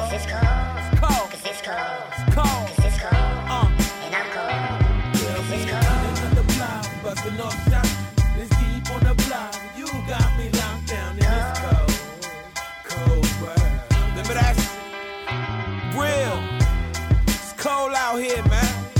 Recession. They got no money, no job. Still shooting, going to jail every day. It's cold. It's cold. It's cold. And I'm cold. It's cold. Uh. Saigon. Yeah. The five foot wonder MC You ever get the feeling? Better check out DJ Fusion. No matter what they do, no matter what they say, know you'll make it someday. You know the feeling when your back is up against the wall. They love you, but you ain't convinced at all. Tell them they full it, full they tell you you're insecure, calling you immature. Does that make sense to y'all? You ever feel like it's you against the whole world? Like everybody is scheming, even your own girl. Your homeboy seem to be counting your money. Tell him you ain't got it and he looking at you funny. I'm feeling like I probably need to either leave the game alone or either be the G to bang the chrome to get his name known. How does the Saigon story end? How? Know what they saying but now. Y'all say I'm a killer. I feel I'm as high as I can be. And y'all ain't gon' fly as high as me. I can't be no thriller. Y'all ain't gon'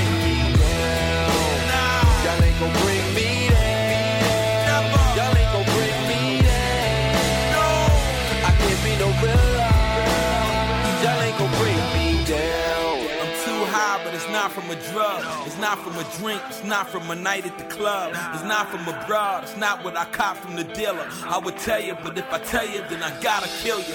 I've been around a little while, but I'm kinda scared. It's ill, like a vet that's still wet behind the ear. Hard, but I don't feel a threat behind the stairs. I'm looking for Vicks and they could be volunteers. If there's somebody jump out the window to try to stop me, I wait for them shoot them like I was a paparazzi. Manny stack system knocking the Maserati. I jump out the back and turn your block into Nagasaki. I shouldn't have to always make an issue with the pistol just to prove the kid is official tissue to the gristle. How does this Saigon story end? How? Know what they saying for now? Y'all say I'm a killer. Feel I'm as high as I can be. And y'all ain't gon' fly as high as me. I can't be no thriller. Y'all ain't gon' bring me down. Nah. Y'all ain't gon' bring me down. Y'all ain't gon' bring me down. I can't be no thriller. Y'all ain't gon' bring me down. I'm too high, but it's not from a drug. I'm high on life, love. I'm from above.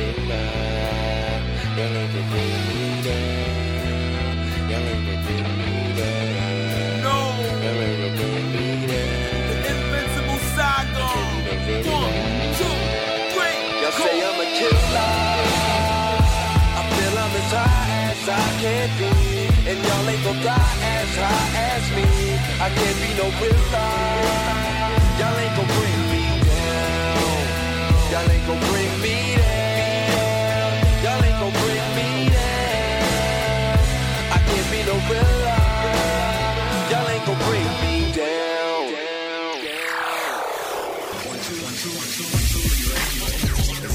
What's up, everybody? It's your boy right here, Lamar Blackman, and this is Direct Effects, the jump off, your hottest daily five minute dose of entertainment and college news, brought to you by the Black University Radio Network. And remember, you can follow us at twitter.com front slash black college, or you can check us out at www.burn1.biz. And on today's show, we continue to get it in with Ginuwine. His new album, Elgin, drops February 8th, his seventh studio project, and he's giving away a 2011 custom Range Rover, y'all. To enter and win, visit ginuwine.com. That's G I N U W I N E.com. And billionaire media mogul Oprah Winfrey launches her own network, OWN. That's right, the Oprah Winfrey Network. Launched this month to huge ratings. Now, let's make no mistake, other than BET and TV One, OWN, that's the Oprah Winfrey Network, is the only other black network in the country. Well, if you don't count ESPN.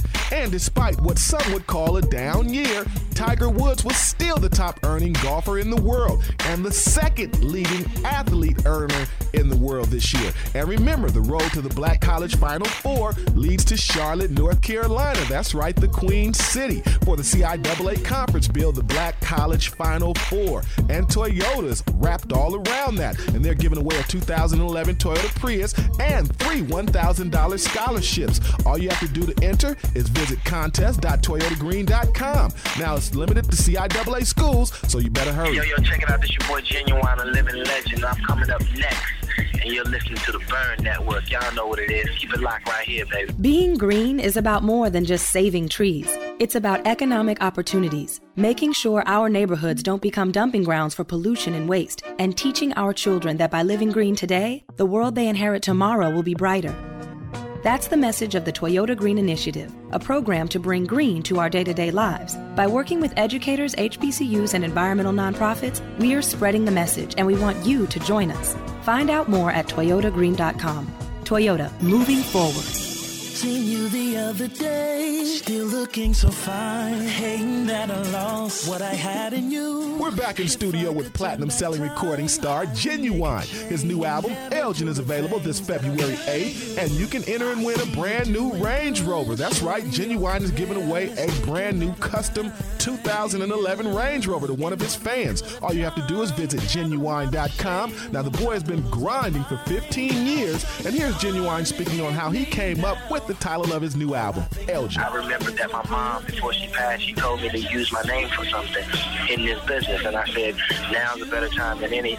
So let me just come up, just let me just use my name this time, make it simple, you know, and, and, and sweet. You know what I mean? So um, they asked me what did I want to name the, the CD, and I just said Elgin. And they was like, wow, that's all right. you know what I mean? Like, I know they was thinking, I mean, because I know they was thinking like I was going to try to come up with something all crazy, and I was just like, nah, I'm just going to name it Elgin. Well said, bruh. Keep it simple. That's Ginuwine. And his new album, Elgin, is due everywhere this February 8th. And you can visit him on Facebook.com front slash Elgin Ginuwine. And thanks for the time, bruh. And tomorrow we'll talk about where we can catch you live at. Oprah Winfrey's Oprah Winfrey Network, OWN, launched this month to a huge audience. The OWN network drew enough viewers to establish a firm presence among cable viewers, according to Nielsen ratings. During the first weekend of broadcasting, the network ranked third among all ad supported cable networks in the 25 to 54 audience demo. Only ESPN and USA Network ranked higher. And the new original series that will kickstart the new network are The Judds, which follow country music legends Naomi and Wynonna Judd as they prepare for their first tour in 10 years. Carson Nation with fashion and design expert Carson Kressley, and Ryan and Tatum star in the reality series The O'Neals. The OWN network will be the exclusive home of the best of Dr. Phil and the behind the scenes last season of The Oprah Winfrey Show, the top rated show on ABC Network for 25 years. The OWN network is available in 80% of homes with cable. Check your local listings, and for more entertainment news, you can always visit eurweb.com.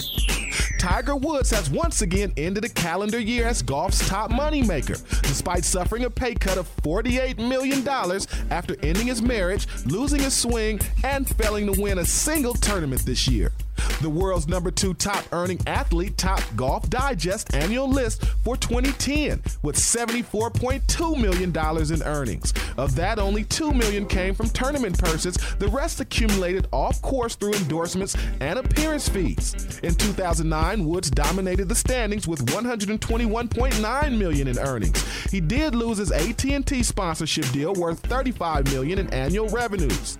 Woods ended his PGA Tour season without a single title for the first time since he turned pro in 1996, 14 years ago. Despite that, he continues to be a marketing magnet. He is still paid over 60 million annually by sponsors such as Nike, EA Sports, Procter & Gamble, Gillette, Louis Vuitton, and Upper Deck. For more entertainment news, you can always visit eurweb.com. Okay, I'll listen. They're just three little words, but sometimes they can be very tough to say, especially when your son or daughter wants to talk to you about joining the U.S. Army. Okay, I'll listen. They're just three little words, but if you find the strength to say them to your son or daughter, you'll hear the opportunity to create a future that's stronger than you ever imagined. A future full of advanced training in over 150 careers, along with the discipline and leadership skills they need to succeed in any situation.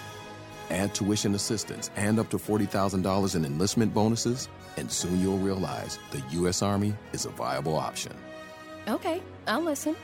They're just three little words. But if you say them to your son or daughter when they want to talk about joining the U.S. Army, you'll hear the thought put into their decision. Learn more at goarmy.com. You made them strong, we'll make them Army strong. Paid for by the U.S. Army. That's going to do it for this edition of Direct Effects, y'all. It's a wrap. And make sure you follow us at Twitter. That's twitter.com front slash black college and facebook.com front slash black college. And remember to share us so all your friends can check us out. Until tomorrow, it's your boy right here, Lamar Blackman. And I'm go. You're listening to Direct Effects, boy. boy.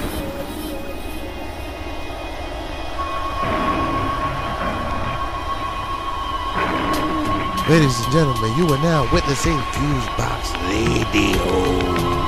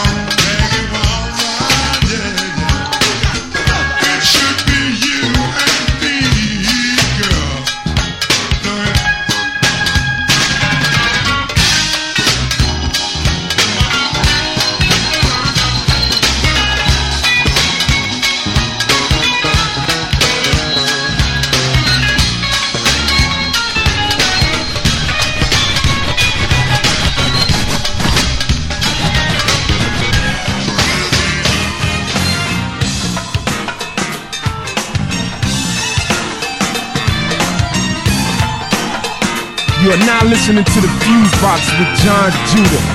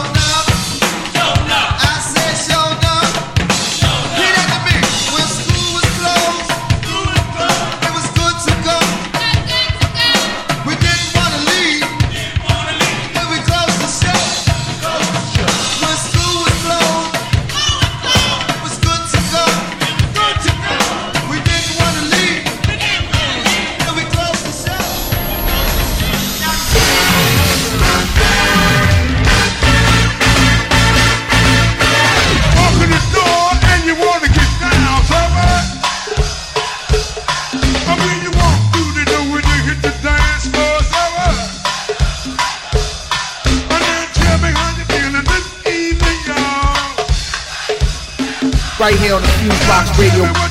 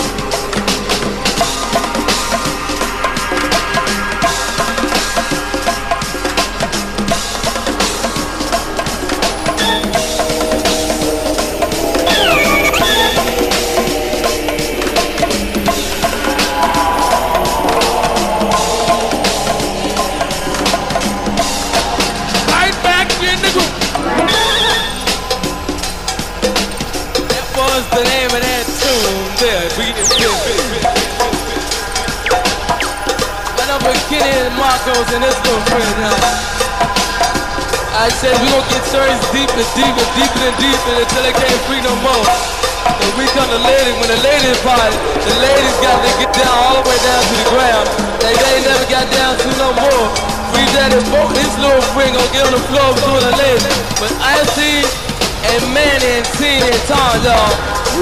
What my yeah.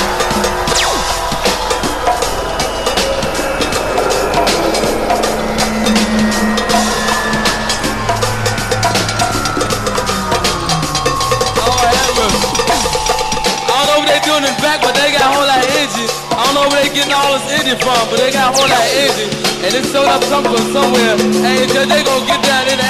Say what they get down. And push it one time, y'all. The pussy one time. And push it one time now. Pussy one time, man. And push it one time, y'all. Give me pussy one time. Again, push it one time now. Pussy one time, man. And push it one time, y'all. Pussy one time. Again, push it one time now. Y'all. Pussy one time,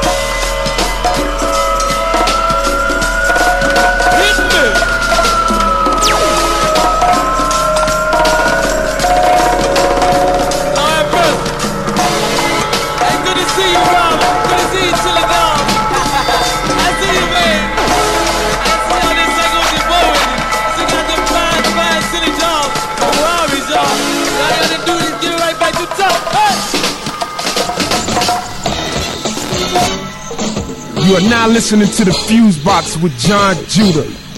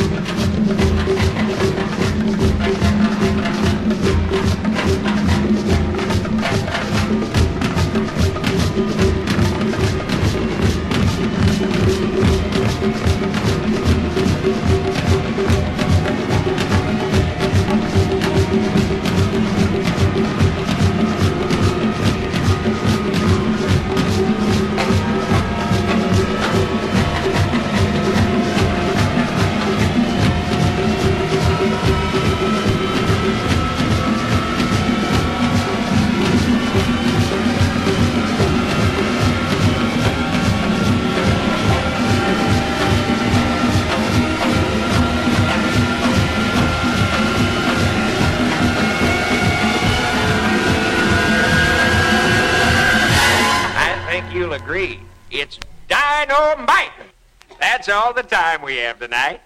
Join us next time. Good night.